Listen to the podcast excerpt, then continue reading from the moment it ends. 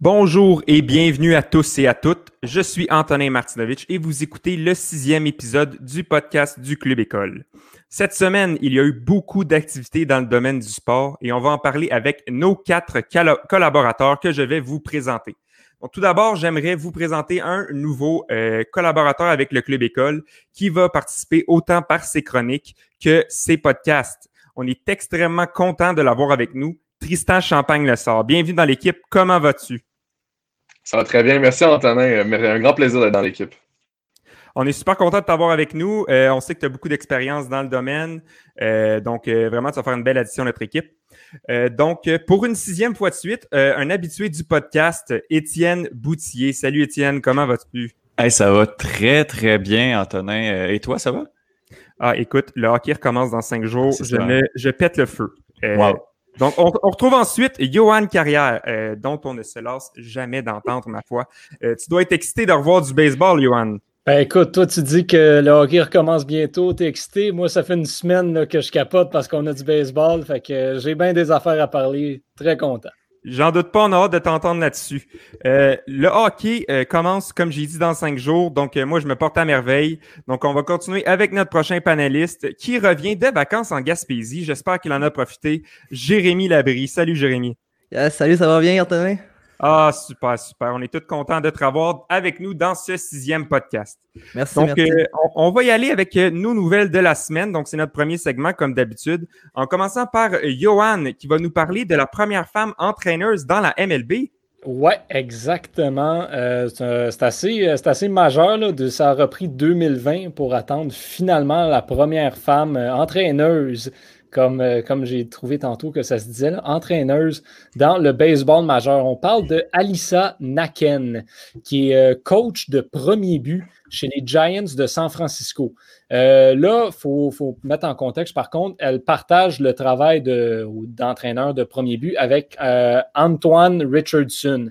Donc, c'est l'un ou l'autre qui est au premier but. L'autre est dans le dans, l'abri des joueurs avec les frappeurs suppléants et, euh, revoit certaines courses, mettons, et certains, certains jeux défensifs avec les joueurs, par exemple.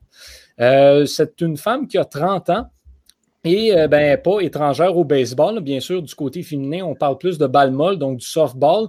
Mais euh, durant son parcours universitaire à Sacramento State entre 2009 et 2012, elle a été une joueuse, euh, joueuse étoile, donc étiquetée ben, dans, les, dans les matchs étoiles de softball. Donc vraiment, vraiment quelqu'un qui, qui, connaît son affaire et qui est lundi dernier devenu la, première femme à faire une apparition comme entraîneuse dans la MLB. Donc, euh, ben, félicitations à, à Mme Naken. Puis on souhaite que ça pave le chemin pour plusieurs autres euh, jeunes femmes et que ça rouvre la porte euh, aux, futures entraîneuses féminines dans le monde du sport.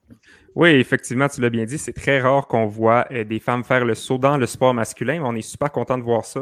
Euh, donc, ça va vraiment être à suivre euh, son parcours. on va maintenant se tourner du côté de Tristan, qui va nous parler un peu de ce qui se passe dans le monde du soccer. Oui, soccer en Amérique du Nord, donc la MLS. Je vais vous parler premièrement de la défaite de l'Impact de Montréal, donc 1-0 samedi dernier. dure partie, c'était vraiment pas beau à voir. bonne partie de la game, en deuxième demi, ça s'est amélioré, mais l'impact n'aurait vraiment rien pu faire, malheureusement. Euh, prix de consolation au moins, hier soir, le Toronto FC s'est incliné 3-1 contre le New York City FC. Euh, donc, ça fait toujours plaisir de voir les Torontois perdre. Ça, c'est un petit prix de consolation. Et malheureusement, pour les équipes canadiennes, euh, on a Vancouver qui a aussi perdu son match hier 1 0, un match vraiment palpitant puis serré, le jour et la nuit entre le match vraiment différent du match euh, d'impact de Montréal. Et on avait vraiment la jeune vedette euh, dans les buts, Thomas Hassel, qui a été incroyable, euh, qui a permis de transporter la partie jusqu'au penalty. Donc, c'était vraiment une belle partie à suivre. Si vous voulez voir de l'action, ça ne se trouve pas du côté du, de l'impact de Montréal, mais de partout dans la MLS, il y a du beau jeu, c'est très explosif. malheureusement, ma nouvelle aujourd'hui, les trois équipes canadiennes qui sont éliminées du tournoi en huitième de finale, le tournoi de relance de la MLS. Oui, euh, c'est vraiment désolant à voir. Euh, une faible représentation de euh, l'impact. Jérémy Filosan en a parlé un peu. vraiment, c'était super intéressant à entendre. Donc, on va continuer avec Étienne. Et toi, cette semaine, la nouvelle qui t'a marqué, ben, c'est que le championnat d'Angleterre de soccer s'est conclu dimanche dernier. Ouais, exact. Ben, on va aller de l'autre côté euh, de l'océan. On va aller regarder euh, un petit peu plus euh, du côté de l'Europe, justement.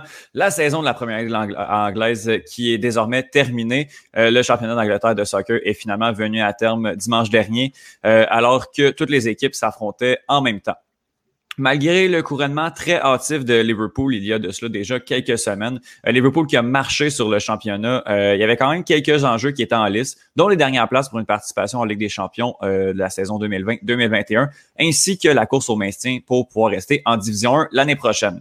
Donc Manchester City, Manchester United et Chelsea ont conclu le top 4 avec Liverpool, avec des, des victoires respectivement contre Leicester City et Wolverhampton. United et Chelsea vont pouvoir jouer la Ligue des champions l'an prochain les trois équipes les reléguées en Championship en Division 2 euh, l'an prochain vont être euh, Bournemouth, euh, Watford, qui a vu pas moins de quatre entraîneurs passer durant la saison, et le pauvre Norwich, qui, malgré de belles promesses en début de saison, retourne au deuxième échelon du soccer anglais avec seulement cinq victoires en 38 rencontres. Les belles surprises de l'année sont Leicester City en cinquième position, malgré une chute abrupte entamée au mois de décembre. Euh, Wolverhampton qui confirme une deuxième belle campagne en septième position, ainsi que le nouveau promu Sheffield United qui est arrivé cette année avec un budget famélique, a réussi à se hisser au huitième rang de la Ligue. Jamie Vardy, 33 ans, vient de battre le record d'un certain Didier Drogba pour le plus euh, vieux joueur à remporter le classement des buteurs avec 23 réalisations. Le Belge Kevin De Bruyne a égalé un record, celui du plus de passes décisives sur une saison avec 20, record qui appartenait à, tenez-vous bien, Thierry Henry. Le joueur de l'année est décerné au capitaine de l'équipe championne, le milieu de terrain et pierre angulaire de Liverpool, Jordan Anderson. Euh, la saison en championnat étant euh, terminée, les équipes qui n'étaient pas encore éliminées des compétitions européennes avant le début du confinement, euh, les compétitions européennes qui sont la Ligue des champions et l'Europa League, vont reprendre l'action le 7 août prochain. et au niveau de l'Angleterre, les équipes anglaises, il va être possible de suivre encore les aventures de Chelsea, Manchester City, Manchester United et Wolverhampton. Et la saison 2020-2021 du championnat anglais va reprendre le 12 septembre prochain avec à peu près un mois de retard sur les éditions précédentes. Oui, c'est rare qu'on entend parler de soccer euh, européen. Donc, euh, merci, ma foi, pour ces informations pertinentes. Euh, Étienne, toujours intéressant comme d'habitude. donc, le dernier et non le moindre, on garde le meilleur pour la fin. Jérémy, tu nous parles d'une décision déchirante qu'un joueur de football québécois a fait concernant son retour au jeu. Ouais, ben c'est ça. Ben, le garde québécois des Chiefs de Kansas City, Laurent Duvernay-Tardif, euh, est devenu vendredi le premier joueur à annoncer son retrait en vue de la prochaine saison de NFL. Donc, on sait que Duvernay-Tardif a passé les derniers mois, euh, derniers mois en, première ligne de la pandémie COVID-19 euh, dans le CHSLD Gertrude La France de Saint-Jean-sur-Richelieu. Et donc, l'athlète diplômé en médecine de l'Université McGill constate qu'il, et je cite, qu'il ne peut pas se permettre de devenir un vecteur potentiel de transmission. Il a alors choisi de se prévaloir de la clause opt-out qui est négociée par la Ligue et l'Association des joueurs. Et en faisant ça, ben, Tardif renonce à 2,25 millions de dollars. Lui qui va recevoir un salaire de 150 000 dollars au lieu des 2,75 euh, millions qu'il devait empocher normalement cette année. Et comme l'a confirmé son agent Sacha Gavami, euh, sa décision est irrévocable, ce qui signifie que LDT ne pourra pas effectuer un retour au jeu à un moment ou un autre, un autre de la saison si la pandémie euh, ben, euh, s'arrête. Et donc, l'échéance de son contrat est à repousser d'un an. en faisant cette décision-là, du Tardif mais, prend un risque assez important parce qu'il va certainement devoir se battre pour reprendre son poste l'an prochain. L'équipe qui va qui va avoir à ce moment-là trouver un remplaçant. C'est pourquoi Laurent Duvin Tardif a indiqué que cette décision a été la plus difficile de sa vie. Euh, toutefois, il est catholique. Hein. S'il doit risquer sa vie et potentiellement celle des autres, ben, ça sera en aidant les personnes touchées par le virus et non pas en jouant au football. Euh, Jay, euh, est-ce que tu sais déjà s'il y a d'autres joueurs de la NFL qui ont, qui ont pris cette décision-là ou Laurent Duvernay Tardif est, le seul à ce jour? Euh, Je sais pas s'il y en a d'autres euh, qui l'ont pris, mais je crois, pour l'instant, j'ai été informé que c'était pas mal le seul. OK. OK. Est-ce est-ce que tu crois là, que. Ben, justement, tu en as parlé un peu, là, mais euh, au niveau de sa carrière, si c'est le seul de la Ligue à le faire, euh, il, a, il a, oui, sa position, mais après ça, au niveau de ses coéquipiers, penses-tu que ça va impacter euh, pour les prochaines années? Euh, je pense pas. Je veux dire, c'est, c'est, c'est- le Duvernay Tardif, c'est un, c'est un médecin. Je pense qu'il connaît un peu, euh, il connaît un peu la, la, pan- la pandémie, le virus. Il, il a dû l'étudier un petit peu, j'imagine. Mhm. En travaillant dans, dans les CHSLD, il a vu comment ça pouvait impacter euh, la vie des gens. Donc, je pense que ça va être compris par euh, ses coéquipiers puis euh, les autres. Euh, Justement, ses coéquipiers ont fait une sortie euh, publique sur les réseaux sociaux pour dire qu'ils supportaient sa décision puis qu'ils étaient avec lui là-dedans. OK, cool. cool. Ça en dit long quand même sur euh, la gravité de la situation puis euh, le- la pertinence de retour au jeu, mais ça, c'est c'est mon avis. mais à mon avis, c'est certainement pas le, dernier là, à annoncer son retrait. Là. Mhm. Non, puis je pense que tout le monde peut s'entendre pour dire que Laurent a vraiment pris euh, la bonne décision dans son cas. Euh, je ne sais pas s'il y a beaucoup de gens qui auraient pris cette décision à sa place, mais on le félicite et on lui souhaite euh, que du bon. Donc, euh, on, on va souhaiter quand même que ça n'affecte pas trop sa carrière de football dans le futur. Euh, donc, euh, voilà. On va continuer avec notre deuxième segment, celui des chroniques. Euh, Johan, toi, cette semaine, tu avais envie de nous parler de baseball. On se demandait de quoi ça aurait l'air et maintenant que c'est officiellement commencé, on a une meilleure idée. Donc, on, on, t'en- on t'écoute parler euh, de baseball. Écoute, la semaine dernière, je, je disais que j'étais. Dans, ou v'là deux semaines, en fait, je disais euh, que j'étais pas trop sûr de qu'est-ce que ça aurait de l'air, le, le baseball puis le sport en général. Je, je suis pas trop sûr si ça allait être pertinent à regarder. Honnêtement, je suis agréablement surpris de, à quel point le baseball reste intéressant. Bon, oui, il y a des, euh, choses qui ont changé manifestement, notamment pas de spectateurs au baseball, je dois l'avouer, c'est un peu étrange. Ça, enlève énormément d'ambiance. Puis des spectateurs en carton qui bougent pas, qui ont aucune émotion, qui font pas de bruit. Des fois, ça. C'est un. Je sais pas. Je je suis pas un grand fan personnellement, mais au moins, ça donne l'impression que les estrades sont remplies. Donc, Oui. euh, il y, a, il y a ça de positif. Euh, J'ai trouvé ça quand même pas pire que euh, on a eu un premier match, donc le match d'ouverture de l'année, à l'image de 2020. euh, c'est-à-dire qu'il a été interrompu par un délai de pluie, donc des orages qui sont venus interrompre la sixième manche de la, de la, première partie de la saison entre les Yankees et les Nationals. Euh, donc le match s'est arrêté au milieu de la sixième manche. Là, les, Yankees l'ont emporté 4 à 1. Donc, euh, donc j'ai trouvé ça un petit peu ironique, justement, et un peu poétique aussi que le, premier match de cette année euh, tombe, tombe à l'eau carrément en raison des intempéries et de la nature. Honnêtement, je pense que ça avait manqué à beaucoup de monde, le baseball.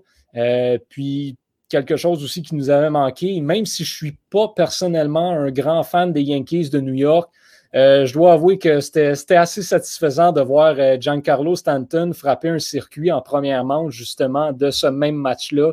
Donc, euh, donc c'est des choses qui, qui, nous ont manqué, euh, les amateurs de baseball, justement, de voir euh, ces offensives-là, ces matchs-là, de voir, euh, de voir les gros canons euh, envoyer des balles euh, loin dans les gradins. Donc, ça, c'est intéressant pour ça.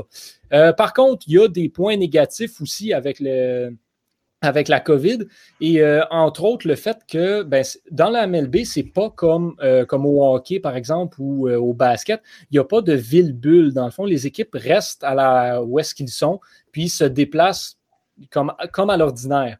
Ce que ça fait, c'est que c'est peut-être un petit peu plus favorable pour, pour les éclosions de, de COVID-19. Et on a le cas euh, avec les Marlins de Miami, justement, qui sont, euh, qui sont dans, en Floride. Il y a quand même beaucoup de, beaucoup de nouveaux cas qui sortent à chaque jour. Et là, ben, aujourd'hui, je pense que les derniers chiffres que j'avais vus, c'est 14 joueurs qui ont, été, euh, qui ont été déclarés positifs à la COVID. Donc, leur match de ce soir est annulé, leur match de demain également est annulé, leur, leur match d'ouverture à domicile a été annulé. Euh, parce que, ben, à un moment donné, tu ne peux pas jouer quand il manque 14 joueurs, c'est assez, c'est assez compliqué. Ça a compliqué les choses aussi pour les Blue Jays. Je ne sais pas si vous en avez entendu parler, mais il y a eu une saga quand même assez intéressante sur où est-ce que les Blue Jays allaient jouer. Parce que justement, le fait que les joueurs se déplacent, ça a fait que le gouvernement canadien a interdit aux Blue Jays de disputer leur partie à Toronto. Donc, les Blue Jays ont dû se trouver un endroit. Ils ont été voir à Buffalo, euh, où il y a leur club, leur club 3A. Ils se sont fait dire non. Euh, ensuite, ils ont été voir à Pittsburgh, ils se sont fait dire non. Ils ont été voir à Baltimore, ils se sont fait dire non. Là, finalement, ils sont revenus à Buffalo. Donc, on va avoir les Blue Jays de Buffalo pour, euh, la saison 2020. C'est quand, même, quand même assez intéressant. en plus, eh bien, cette année, il y avait déjà des nouvelles règles qui, euh, qui étaient mises en place. Donc, avant toute la COVID, on s'était entendu sur des nouvelles règles, notamment euh, pour, euh, pour arrêter, dans le fond, les matchs qui se terminent en, 18e manche à partir des manches d'extra. Donc, à partir de la 10e manche, on a des. chaque manche va commencer avec un coureur au deuxième but pour, pour l'équipe qui est au bâton. Ça peut, ça va vraiment raccourcir les matchs.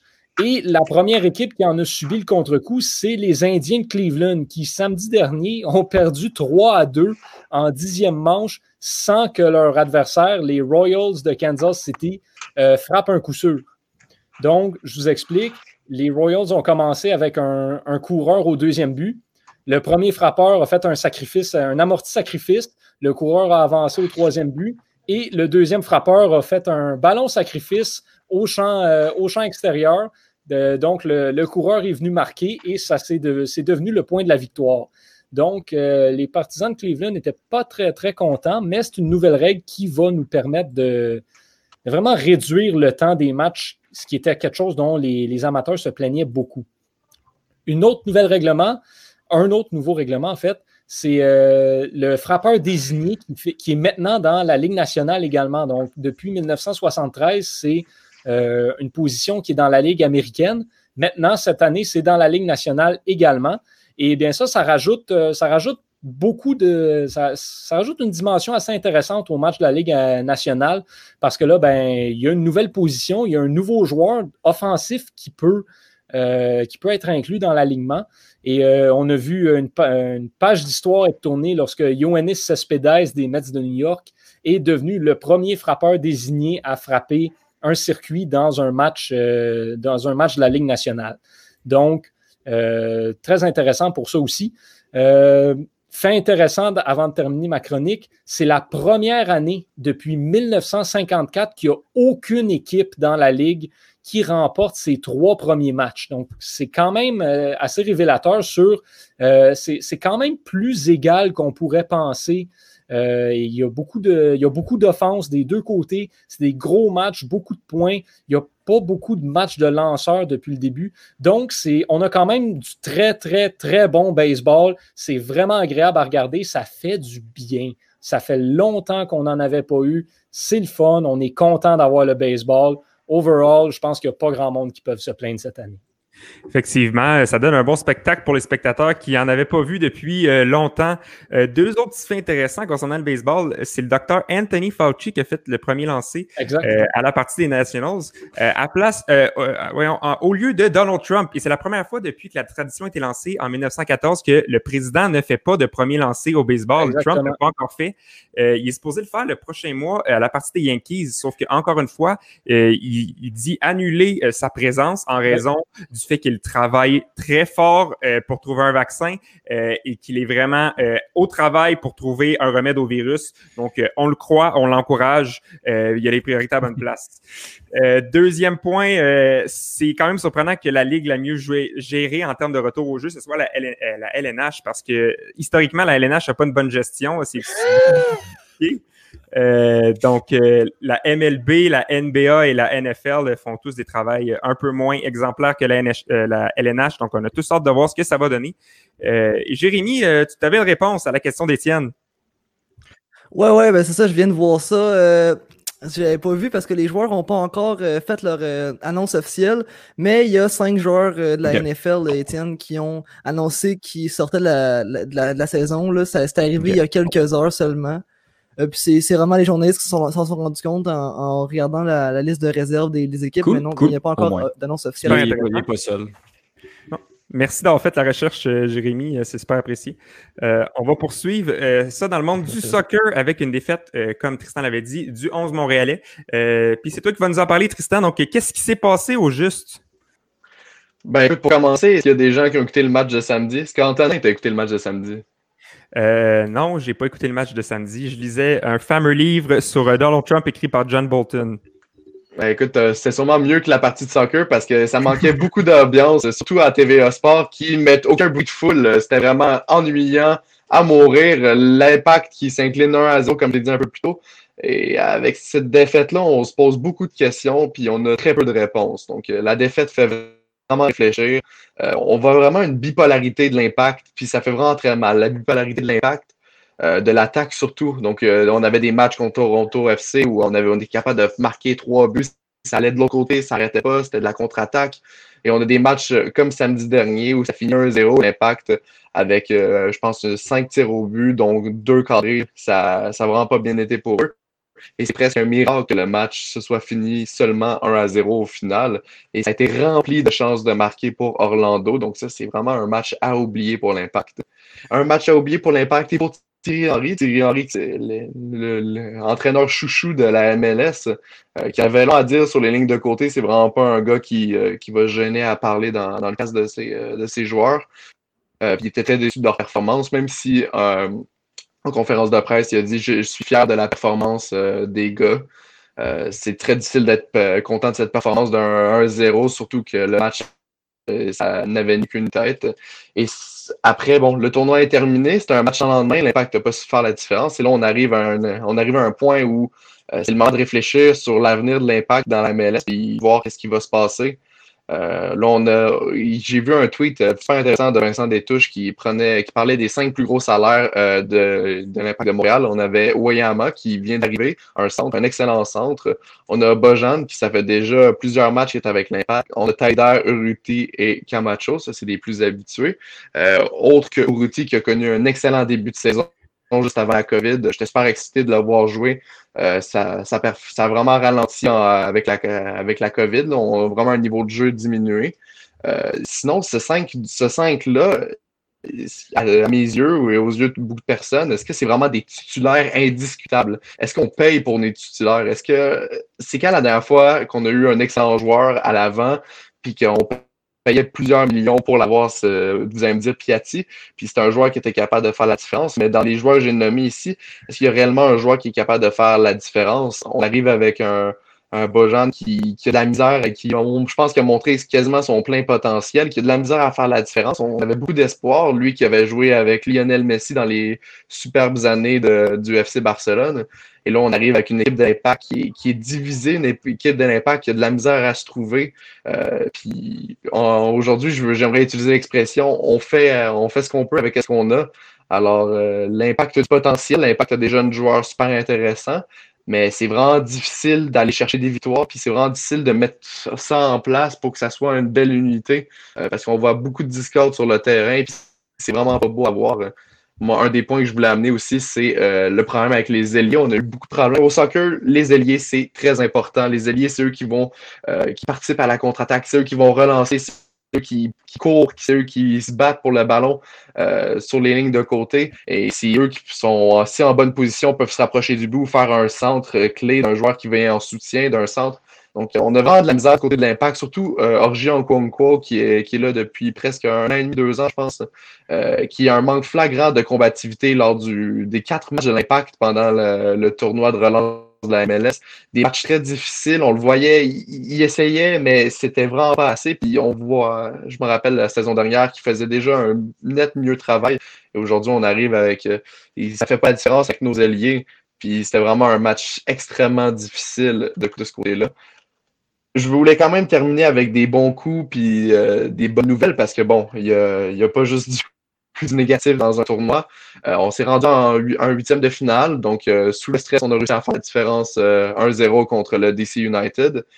mais là, on arrive avec des, des, joueurs qui sont très jeunes, mais qu'on voit le potentiel en eux. moi, je pense tout de suite à Binks et à Kyoto, et surtout Binks, que Binks, il a seulement 18 ans, c'est vraiment fou de se dire ça. Là. Puis il, fait, il est vraiment solidifié la défense est super calme. Il fait penser un peu à, à Price dans, ses jeunes années, là, si je change de sport complètement. la personne qu'il est, euh, super tranquille. Euh, vraiment, un, un gars de 18 ans, il m'impressionne énormément. Et sait faire les tacles bon. Dans les quatre matchs, je pense que c'est lui qui avait le plus de tacles en défense. C'était vraiment des tacles calculés euh, au 100, à centimètres près. Alors, c'est vraiment, il a l'instinct du soccer, ce jeune-là, puis il a aussi plein de potentiel. Et dernière bonne nouvelle, on peut dire, euh, du côté de Piet et Wanyama qui sont en train de ça au milieu. Euh, on se rappelle l'année passée, Piet était tout seul à jouer au milieu de terrain. C'était notre seul, centre au final. Et on a vraiment de la misère. Et là, on a pu rajouter un joueur clé qui fait un peu sa place avec l'impact. Je le rappelle qui est arrivé, euh, on l'a signé, je pense, euh, au mois de mars au mois d'avril. Il vient vraiment apporter une autre stabilité puis un peu euh, calmer le jeu au milieu de terrain. ça n'a pas empêché Piet d'être très avancé dans la dernière, la dernière partie. Et il était quasiment, il était quasiment un attaquant pour toute la partie. Puis c'est pas son rôle à Piet. On sait que c'est pas, c'est pas sa force. Je voulais terminer derrière euh, petite chose. Hmm? Vas-y, Tristan. Voilà, je parlais du tournoi de la MLS qui va prendre, qui va prendre soin bientôt. Euh, donc, on parle de fin août, que la saison de la MLS est censée recommencer, le 22 plus précisément, avec 18 euh, matchs à disputer et neuf équipes de chaque côté qui vont être choisies pour participer aux éliminatoires, contrairement aux huit équipes euh, de l'Est et aux huit équipes de l'Ouest. Donc, on voit que ça donne plus de chances aux équipes de se faire valoir en seulement 18 matchs, c'est très peu. Et on parle d'une MLS Cup qui pourrait euh, arriver le 12 décembre, donc la finale de la Coupe MLS en décembre. Oui, je pense que tu as très bien résumé la, situation euh, de l'impact de Montréal. Euh, je pense que tu l'as bien dit quand tu disais on fait ce qu'on peut avec ce qu'on a. C'est un peu le motto euh, que le Canadien a depuis une coupe d'années. c'est le discours que Claude Julien garde. écoute, il n'y a pas un alignement solide, on ne paye pas une coupe de millions pour des attaquants qui vont faire la différence. Puis c'est la même situation avec l'impact. Donc, je trouve ça intéressant le parallèle que tu as fait. ensuite, on va, se tourner vers Étienne. Donc, la semaine dernière, suite à une chronique sur l'UFC, donc d'Étienne, nous avons évoqué le possible retour de Georges Saint-Pierre dans l'octogone. Justement, euh, Étienne s'est penché sur la question pendant les sept derniers jours, a pesé le pour et le contre d'un potentiel retour au jeu, de la fierté de Saint-Isidore et vient nous donner ses conclusions. En premier lieu, peux-tu nous faire un bref résumé de la carrière de GSP? Euh, oui, puis je vais faire ça rapidement là, quand même. Je, je vais résumer très, très, très grossièrement. Euh, tout le monde ici connaît Georges Saint-Pierre. Euh, tout le monde qui s'intéresse au sport, au sport de combat général dans le monde, en fait, considère Georges Saint-Pierre comme un des meilleurs combattants d'arts martiaux mix de tous les temps. Georges Saint-Pierre est né le 19 mai 81, a grandi à Saint-Isidore en Montérégie, où il a vécu beaucoup d'intimidation dans son enfance. C'est à ce moment qu'il a décidé de commencer le karaté, où il a excellé et est devenu euh, carrément un combattant d'arts martiaux mix. Euh, il a fait ses débuts euh, dans l'UFC en 2004. Il est devenu champion pour la première fois en 2006. A perdu son titre et l'a regagné en 2008. champion des mi-moyens, justement. Il va marcher sur la catégorie de 2008 à 2013 et il va laisser son titre vacant en novembre 2013 pour prendre une pause. quatre ans plus tard, soit en 2017, il a fait son grand retour au jeu, une catégorie plus haute, soit en poids moyen et est allé chercher la ceinture de la catégorie en seulement un match. Euh, quelques mois plus tard, il va prendre sa retraite. Donc, sportivement, pour son parcours, c'est vraiment un, résumé qui est, très grossier. Au niveau des statistiques, il quitte son sport avec une fiche professionnelle de 26 victoires et 2 défaites, deux ceintures de championnat dans deux catégories différentes et un record de 12 victoires consécutives dans la catégorie des mi-moyens de l'UFC. Record qui a été égalé euh, il y a euh, deux semaines par Kamaru Ousmane, mais une séquence qui est quand même toujours active pour euh, Georges Saint-Pierre parce que, je le rappelle, GSP a quitté l'UFC suite à une victoire. Oui, c'est un palmarès qui est super impressionnant du côté de, l'athlète québécois. Est-ce qu'on peut considérer la carrière de Georges Saint-Pierre comme étant la meilleure de tous les temps? Ben, on va peut-être m'accuser de chauvinisme, mais selon mes critères, euh, oui. Euh, si on regarde sa fiche, ben 26 victoires, ce qui est tout simplement déjà incroyable. Deux défaites, c'est quand même pas si mal non plus. Il y a beaucoup de, de grandes carrières qui auraient rêvé d'une telle fiche. Euh, d'autant plus que ces deux défaites contre Matt Hughes et Matt Serra ont été vengées de brillante manière, je dois le dire. et venger une, une, une défaite dans les arts martiaux mixtes. Au niveau de la symbolique, c'est comme l'équivalent d'effacer un peu ces défaites-là. Elles sont toujours là à l'affiche, mais si on a réussi à battre celui qui nous a battu, on vient un peu d'annuler notre défaite. Euh, en, plus de ça, le GSP euh, fait partie du très petit cercle des sept combattants de l'UFC à avoir deux ceintures dans deux catégories de poids différentes. Euh, une ceinture est un exploit en soi, mais d'aller compétitionner dans une autre catégorie puis grimper une seconde fois au sommet de cette catégorie-là, c'est tout simplement incroyable.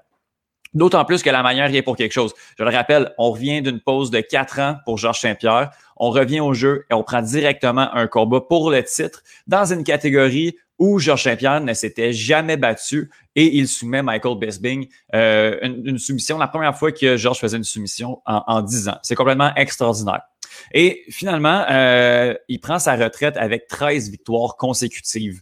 Euh, il, y a, une poignée de combattants. En fait, je, vais les nommer, là, il y a Bass Rutten, Kajusi Sakuraba et Kevin Randleman qui ont eu une courte carrière à l'UFC. Et il y a Forrest Griffin, à qui on a donné un combat, honnêtement, un combat de retraite. Euh, qui, il y a seulement ces quatre combattants-là et Georges Saint-Pierre qui, ont, qui sont au temps de la renommée de l'UFC et qui se sont retirés sur une victoire. Et on parle d'un streak de une victoire pour les quatre autres combattants que je vous ai nommés. Georges Saint-Pierre quitte sur 13 victoires de suite. C'est du jamais vu. Effectivement, oui, c'est vraiment du jamais vu. Donc, mis à part les, deux défaites qui ont été euh, vraiment symboliquement vengées, il doit quand même avoir des tâches à la carrière de Georges Saint-Pierre, non?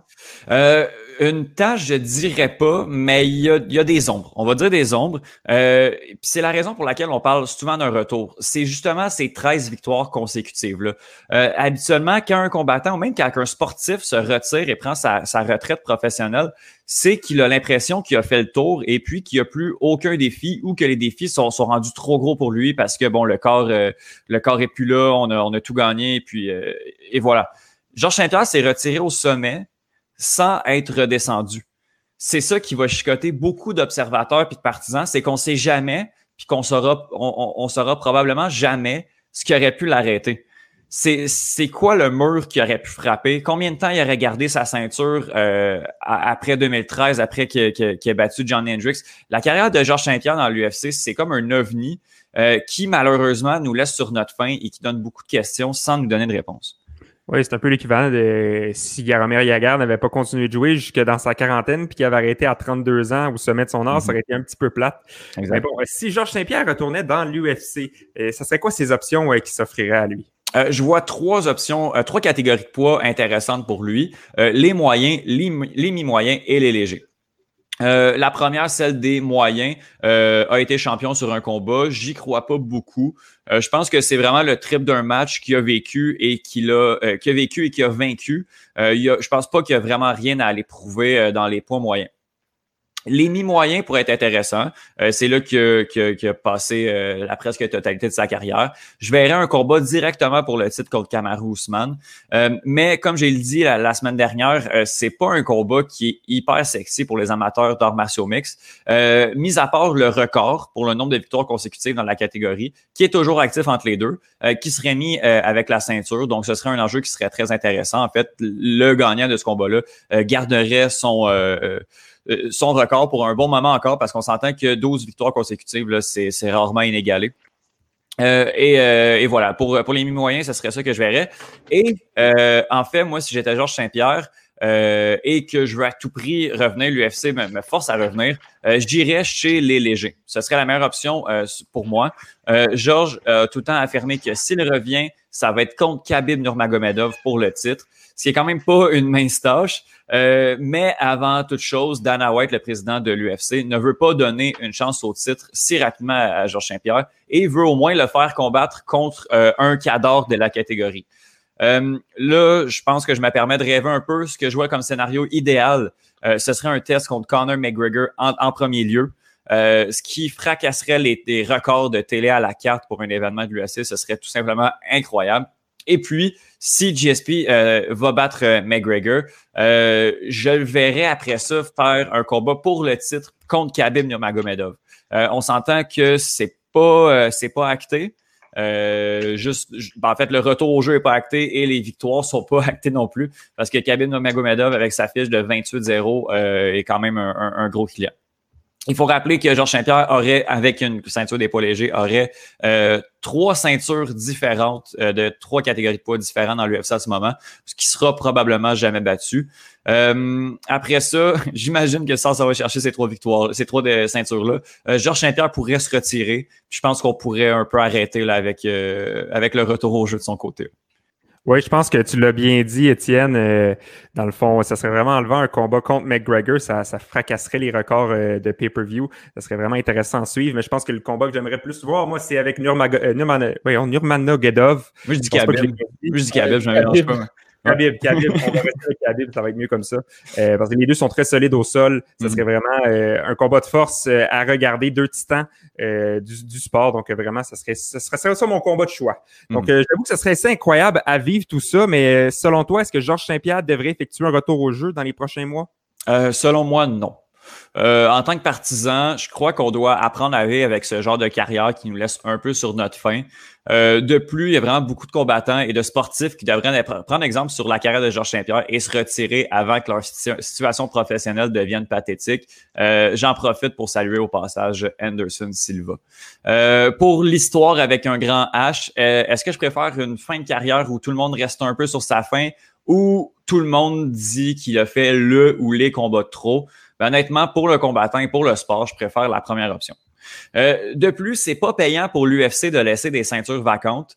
Euh, quand le champion quitte, en fait, sans, sans défaite, euh, l'UFC aime pas ça. En fait, les sports de combat vont pas aimer ça parce que le prétendant doit aller gagner sa ceinture contre le champion. C'est ça les histoires qui font vendre, euh, qui font vendre le sport, qui font vendre les pay-per-view. Donc, au niveau du marketing, c'est pas intéressant de laisser des ceintures vacantes. Si Georges Saint-Pierre va chercher une nouvelle ceinture, je ne crois pas qu'il va la garder longtemps. Je pense que s'il revient, ça va être pour un, deux, trois combats max, mais euh, il va pas relancer sa carrière sur un retour. Donc, on va se retrouver avec une troisième ceinture laissée vacante et une autre catégorie à complètement revamper, ce qui est pas intéressant pour l'UFC. D'autant plus que ce serait un coup, de, un, coup sur la crédibilité de l'UFC si euh, il y a un joueur qui sort de sa retraite aux 4 ans qui s'en va taper n'importe quelle catégorie pour se retirer par la suite. Euh, au niveau du niveau de, de, de, l'organisation, euh, c'est pas euh, pas un pari que, que, Dana White voudrait prendre, à mon avis. Bref, euh, même si Georges Saint-Pierre parle parfois d'un retour, euh, on, lui en parle et, il y en a même, euh, il en a même parlé en fait euh, cette semaine. Euh, je crois qu'il est sage pour lui de rester tranquillement chez lui. Euh, D'autant plus que, ben, mentalement, si on se rappelle des raisons de, de sa pause en, en 2013, euh, où il dit carrément qu'il qu est plus capable de dormir la nuit, qu'il peut plus en prendre plus, que sa vie commence à devenir un cauchemar parce que euh, je pense qu'il commence à avoir des problèmes de santé mentale. Euh, je, je, crois que, euh, bon, pour, pour le meilleur de tout le monde, Georges Saint-Pierre ne devrait pas euh, revenir au jeu, euh, tout en étant fier de son incroyable parcours de champion qu'il a accompli. J'ai un peu l'impression qu'on compare, si je peux faire un petit parallèle, j'ai un peu l'impression que Georges Saint-Pierre, c'est comme Rocky. dans, dans les films, là, Rocky Balboa, oui. on, Georges Saint-Pierre, il, il s'est comme retiré quatre fois comme Rocky. Puis à chaque fois, quand il y a quelqu'un qui devient un, un, peu trop bon pour sa catégorie, on dit ben OK, il faudrait qu'il se batte contre Georges ouais. Saint-Pierre. Puis Georges Saint-Pierre, il est scrap, mais il faudrait le ramener pareil mm -hmm. pour un combat pour le fun. À un moment donné, je pense qu'il faut passer à autre chose. Là, justement comme Rocky, où ce que tu sais, encore une fois, il. Ils, ont, ils, sont rendus à genre sept films où ce qui se bat encore, un moment donné. On n'a pas, on pas atteint sa ligne, on n'a pas atteint sa limite, on ne sait pas c'est quoi qui peut l'arrêter, puis c'est ça qui va fâcher beaucoup, beaucoup de partisans. S'il revient puis il se fait taper, on n'en reparlera plus jamais, jamais, jamais d'un retour. Mais il, ça n'existe pas de, ça existe pas partir sur, euh, sur un high quand tu es au sommet encore. Mais, euh, mais c'est ça. Je pense que je pense qu'il faut arrêter aussi. Bien d'accord. Il, il faut qu'il continue à, à, faire ses vidéos ou il peut arrêter ça aussi. Là, je ne sais pas si vous le suivez sur les réseaux sociaux là, depuis, euh, depuis quelques semaines. Là, il fait des petites vidéos d'une minute. Là. Ça aussi, il peut, il peut se retirer. Là. Ce, serait, ce serait quand même bien. Mais euh, sinon, euh, sinon, je pense qu'il faut qu'il qu s'occupe. Mais il faut vraiment qu'on qu arrête de, de, de, parler d'un retour au jeu pour ouais. Je suis d'accord avec toi, Étienne. Je pense qu'il a eu une belle carrière. Je pense qu'il peut s'asseoir sur ses lauriers euh, puis profiter de sa belle vie puis de l'argent qu'il a euh, justement gagné. Euh, on va finir avec une euh, nouvelle qui a un peu choqué tout le monde dans la sphère du hockey, la démission du directeur général des Coyotes de l'Arizona, John Chaika. Jérémy, tu nous parles de ce dossier cette semaine. Oui, exact. Je sais pas, les gars, si vous vous rappelez ce que vous faisiez le 11 novembre 2019. Mais en tout cas, euh, John Chaika, lui qui est directeur général et président des opérations hockey des Coyotes de l'Arizona, lui, ben, il signait une prolongation de contrat jusqu'en 2024. Euh, arrivé en 2016 en tant que spécialiste des statistiques avancées, fondateur de Statleet, Statleet et ancien joueur de Junior A, on se demandait un peu pourquoi on avait euh, signé un DG comme John Chaika, qui n'avait pas vraiment d'expérience ben, dans l'administration d'une équipe de hockey. Mais pourtant, euh, le 11 novembre 2019, on le voyait vraiment comme un sauveur pour l'organisation. Il était allé chercher des joueurs comme Clayton Keller au repêchage, euh, Taylor Hall, Phil Kessel et Darcy Kemper qui ont permis euh, à son équipe, ben, pour la première fois cette année, évidemment c'est pour la peau des fesses, mais d'être prétendante à la Coupe Stanley en leur offrant un, leur billet pour les séries éliminatoires pour la première fois depuis 2012. Donc, au moment de sa signature, Chaika s'était vraiment imposé comme le petit prodige des directeurs généraux de la LNH. Mais pourtant, vendredi, John Chaika a juste mis fin à son contrat avec les Coyotes à une semaine du début de la ronde de qualification dans la LNH. Donc, évidemment, l'organisation des Coyotes s'est montrée très frustrée et s'est dit euh, déçu de la décision de Chaika. De son côté, dans son communiqué, Chaika a dit que sa relation entre lui et la nouvelle administration, donc celle du nouveau propriétaire Alex Meruelo et du nouveau président Xavier Gutiérrez, ben, ça a fait en sorte que c'était impossible pour lui de continuer dans cette équipe-là. Oui, euh, Real Kipper, euh, dans le fond, euh, on a parlé un peu sur son émission avec Doug McLean. dans le fond, ils en ont parlé un peu que c'était une première fois depuis Mike Keenan qui avait une dispute un peu comme ça. C'est vraiment particulier. mais c'est un peu nébuleux, dans le fond, l'origine de cette dispute-là. Est-ce que tu es un peu illuminé là-dessus, Jérémy? Ouais, ben merci à Elliot Friedman hein, qui euh, travaille pour Sportsnet a euh, allé euh, glaner euh, quelques témoignages de ça et là pour expliquer sur la site web de la chaîne Sportsnet d'où part la dispute. Donc, il explique que évidemment, il y avait beaucoup d'intérêt envers John Chaika de part de part et d'autre, donc de plusieurs entreprises différentes il avait euh, prouvé qu'il était vraiment un businessman hors pair en prenant euh, les Coyotes de l'Arizona, une équipe qui croulait dans le fond dans, le fond du classement de la LNH, qui jouait tout le temps euh, sur le plancher salarial, l'avoir amené au plafond salarial, une équipe prétendante. Donc évidemment, plusieurs équipes, plusieurs entreprises voulaient le recruter. Donc il y a environ un mois, un propriétaire de la LNH a demandé à Alex Meruelo, le propriétaire des, des, des Coyotes de l'Arizona, s'il pouvait discuter avec Chaika à ce moment-là, Meruelo est un grand fan de Chaika et on comprend pourquoi. Donc, il répond non. Mais par la suite, euh, Meruelo permet la conversation. Mais selon ses dires, on lui aurait menti sur les raisons de la rencontre. Euh, d'après les Coyotes, le contrat de Chaika indique clairement que les postes de directeur général et de président des opérations hockey ne peuvent pas être discutés euh, dans ce genre de rencontre-là. Évidemment, on veut éviter un mouvement latéral de la part de Chaika qui saute d'une entreprise à l'autre. Pourtant, c'est exactement ce qui a été discuté et euh, le propriétaire de la LNH et un autre groupe de propriétaires d'équipes sportives euh, dans le monde ont fait une offre à Chaika, une offre que Chaika ne pouvait pas refuser. Et euh, selon Elliot Friedman, cette, offre-là rappellerait celle d'un parrain, comme quoi on aurait même fait des pressions sur John Chaika pour qu'il accepte d'être impliqué dans ces organisations-là outre-mer. On parle dans les rumeurs d'équipes de soccer, euh, mais rien n'est sûr à ce niveau-là. Donc, évidemment, avec les pressions et dans les circonstances, Chaika est très intéressé. Et ce qui va commencer à détériorer de beaucoup sa relation avec l'administration des Coyotes. Euh, celle-ci va commencer à exclure John Chaika, du groupe, même dans des situations où il devrait normalement être présent, on va le remplacer. Donc, par exemple, il y a une semaine, euh, euh, l'organisation des Coyotes a, rencontré euh, Taylor Hall, qui va devenir joueur autonome à la fin de la, prochaine, la présente saison. Mais malgré que la majorité du travail dans ce dossier-là a été fait par John Chaika, on l'a remplacé par son assistant Steve Sullivan. Et on l'a encore remplacé par son assistant Steve Sullivan lors de deux appels avec les autres directeurs généraux de la Ligue cette semaine. Donc, évidemment, ça, ça, a juste envenimé la situation et Chaika en avait assez, était prêt à partir, mais il voulait mettre en place un plan de transition. Donc, partir juste à la fin de la saison et non pas partir dans les situations qu'on connaît présentement. Mais l'administration refusait catégoriquement de discuter de son futur avec lui. Il voulait seulement se concentrer sur les séries. Voilà pourquoi John Chaika a choisi de démissionner vendredi. Tu as dit tantôt que son contrat comportait des clauses empêchant les discussions qu'il a eues avec le groupe, de propriétaires d'équipes sportives. Dans cette situation-là, est-ce qu'il peut vraiment démissionner? Ben, c'est ça. À cause de ces clauses-là, à mon avis, cette histoire-là est loin d'être terminée. Euh, selon Elliot Friedman, les collègues de l'Arizona seraient enragés contre John Shaika. Euh, comme tu l'as dit, donc les clauses empêchent ça. Et ils vont aller même jusqu'à demander au commissaire de la LNH, Gary Bettman, de se prononcer et de décider si Chaika peut effectivement mettre un terme à son, à son contrat pour aller remplir un poste similaire ailleurs. Sinon, il, pourrait faire appel à un avocat. bon, bien sûr, j'ai beaucoup de difficultés à imaginer que John Chaika va faire un retour dans cette équipe-là et dans la situation qu'on connaît présentement avec la dispute qu'il a eue avec l'administration. Ça serait une très, très mauvaise décision euh, qui pourrait avoir un impact négatif sur l'ambiance dans la chambre et annihiler complètement les chances des Coyotes en série. Donc, euh, on peut s'imaginer que ça va se régler d'une autre manière, donc probablement financièrement. Oui, euh, ça serait intéressant de voir ça serait quoi la qualité du travail que Tchaïka ferait s'il était obligé de revenir comme directeur général.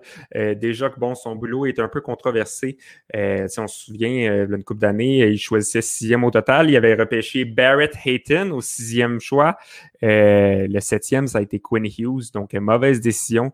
D'autres mauvaises décisions incluent la signature d'Antti Ranta qui avait payé cher. Puis finalement, c'est Kemper qui a pris, qui a pris le poste de, gardien. Tu sais, on sait que Ranta, cette année, a, vraiment bien pris le, le poste de gardien réserviste parce que Kemper s'est blessé. Mais à part de ça, c'était pas vraiment un bon échange. Euh, puis sinon, l'échange Max Domi, Alex Galchenyuk, ça a été un vol complet de Marc Bergevin vers John Chaika. Donc, ça va vraiment être intéressant de voir ce que le directeur général par intérim, Steve Sullivan, va accomplir comme boulot durant les prochains mois. Il va peut-être moins se baser sur les statistiques avancées. Hein. On sait que John Chaika est un spécialiste de ça.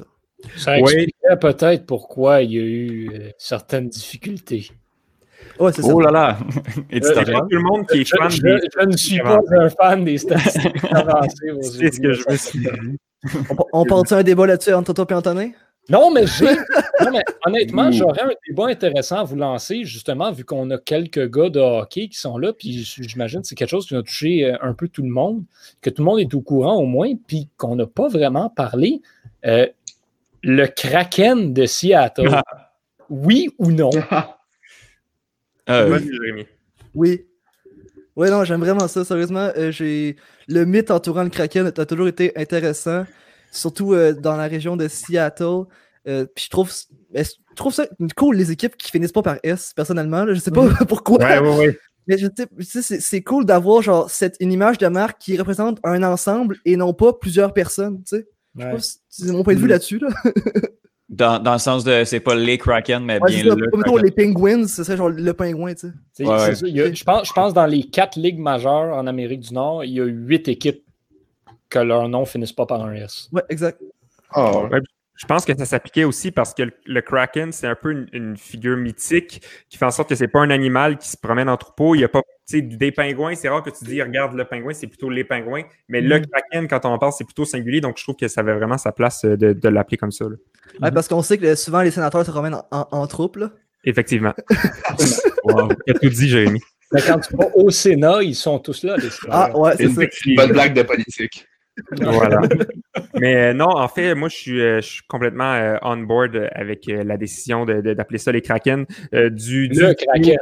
Le Kraken. Ah oui, Hey, voilà. pas les Kraken, non. Non, non, non, non. Ben, ça le Kraken euh, parce que dans le fond, j'ai adoré leur vidéo d'annonce euh, du nom euh, avec euh, la tempête et tout. Ensuite, ils ont changé leur description sur Twitter pour dire euh, on travaille très fort en ce moment pour voler votre joueur préféré. Euh, donc vraiment, écoute, drôle, euh, ça. je suis en amour avec cette franchise-là déjà. Ouais. Ils ont- Je pense, je pense que. euh, Est-ce que je te coupe, Étienne, ça va? Ah ouais, pas trop. Non, vas-y, vas-y. Je pense que la- le fait que les Golden Knights soient arrivés en faisant un, un truc du genre de, de, de miser sur l'humour et non pas sur euh, le sérieux de, de, de- Mhm. de plusieurs équipes, là, ça, on a vu que ça marchait, ça, on- ça marche beaucoup pour l'image de marque, puis le Kraken a sauté sur ça aussi. Là. Ben oui, ben oui, les Golden Knights qui ont vraiment des, des, des, des cérémonies, euh, des fois vraiment euh, glamour un peu, là, avec euh, les, les, des spectacles de théâtre et tout et tout. Donc, euh, vraiment, si les Kraken peuvent, le Kraken peut répliquer ça, ça va vraiment être une deuxième équipe qui fait la même chose. Ça va être super intéressant.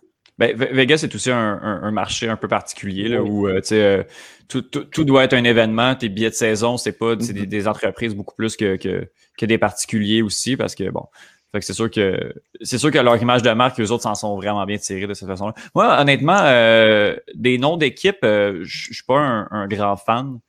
Euh, Peut-être mon, mon, mon background de soccer fait en sorte que, que je suis un peu moins pour. euh, puis même, même les noms en MLS, on a besoin. Puis on le voit, les, les franchises en MLS, il n'y a, y a plus, y a plus de nom d'équipe, il n'y a plus de, de, d'impact ou de Kraken ou de, de Sanders quand on va du côté de Seattle. Mais... Donc, Étienne, tu es probablement un grand, grand fan du nouveau nom de l'équipe de football de Washington dans la NFL qui se, qui se nomme temporairement le Washington Football Team. J'aime beaucoup plus les Washington Football Team que les Redskins.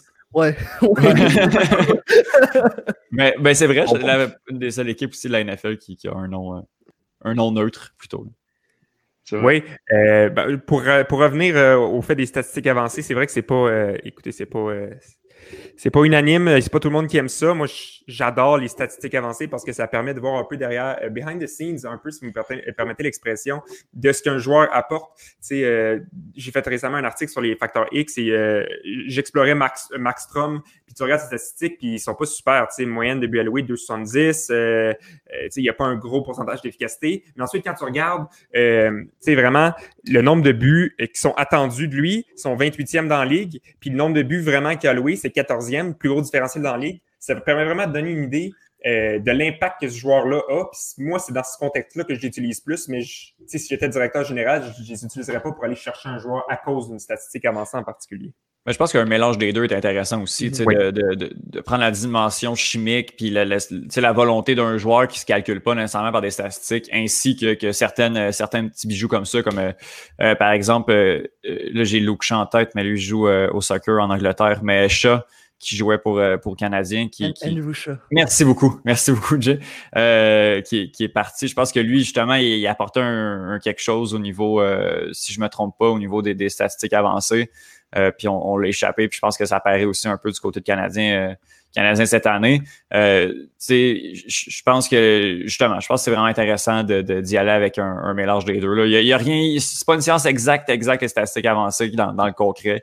Puis on peut pas juste se baser sur, euh, sur ce qu'on voit aussi sur le terrain ou sur la glace parce que ça, ça, ça nous trompe euh, parfois. Ben moi, ça, moi aussi, j'aime bien ça quand on mélange les deux, mais des fois, ça va juste trop loin. Là. moi, j'ai arrêté d'aimer euh, les statistiques avancées quand un certain journaliste qui s'appelle Grant McCagg a dit que ça lui permet de, découvrir que Jacob Delarose est devenu le meilleur centre défensif de la ligue. Là. ah ouais. c'est justement ça. Je vais juste googler, il est rendu où Jacob Delarose? Il est avec les Red Wings. ah oui, c'est vrai. Mais c'est, euh, c'est ce genre d'affaire-là. Il y a des statistiques, ça peut être intéressant. Mettons, Antonin, ce que tu parles avec euh, Jacob Maxstrom. Oui, OK, mais mettons, quand ils t'arrivent et ils disent que tel joueur prend beaucoup de tirs en deuxième période depuis l'oreillette gauche dans l'enclave, excuse-moi, mais on s'en foutu.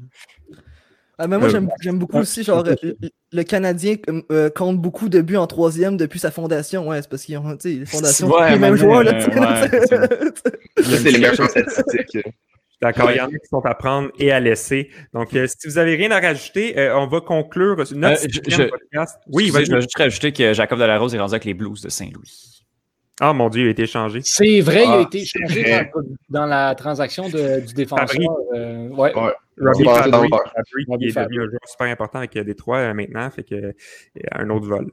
donc, ouais, vraiment, on va conclure notre sixième podcast. Donc, un gros merci à tous nos collaborateurs, Johan, Tristan, Étienne et Jérémy. On a bien apprécié vous entendre parler de vos sujets cette semaine. Merci beaucoup. On remercie aussi les gens qui nous, euh, qui nous voient en, direct euh, via l'option Patreon aussi. Euh, merci à vous. C'est grâce à vous, dans le fond, si on, si on va pouvoir continuer à développer le Club École, entre mm-hmm. autres. donc, toutes les contributions que vous faites, on, vous remercie pour ça. Puis ça vous permet aussi de voir le visage de retour de vacances de Jérémy, qui est un peu brosé. Donc, ça vaut la peine. Je crois que c'est 5 Patreon. Là. Euh, ça vaut vraiment la peine pour voir. Prenez des photos, ça va durer deux semaines. Ça, ça sera pas trop long. Donc, euh, inscrivez-vous la semaine prochaine. Screenshot. Oui, euh, un 5 qui vaut très la peine juste pour le visage de Jérémy. Ça, je vous l'accorde. Donc, on se donne rendez-vous lundi prochain à la même heure. je suis Antonin Martinovitch et au nom de toute l'équipe, on vous souhaite une bonne fin de journée.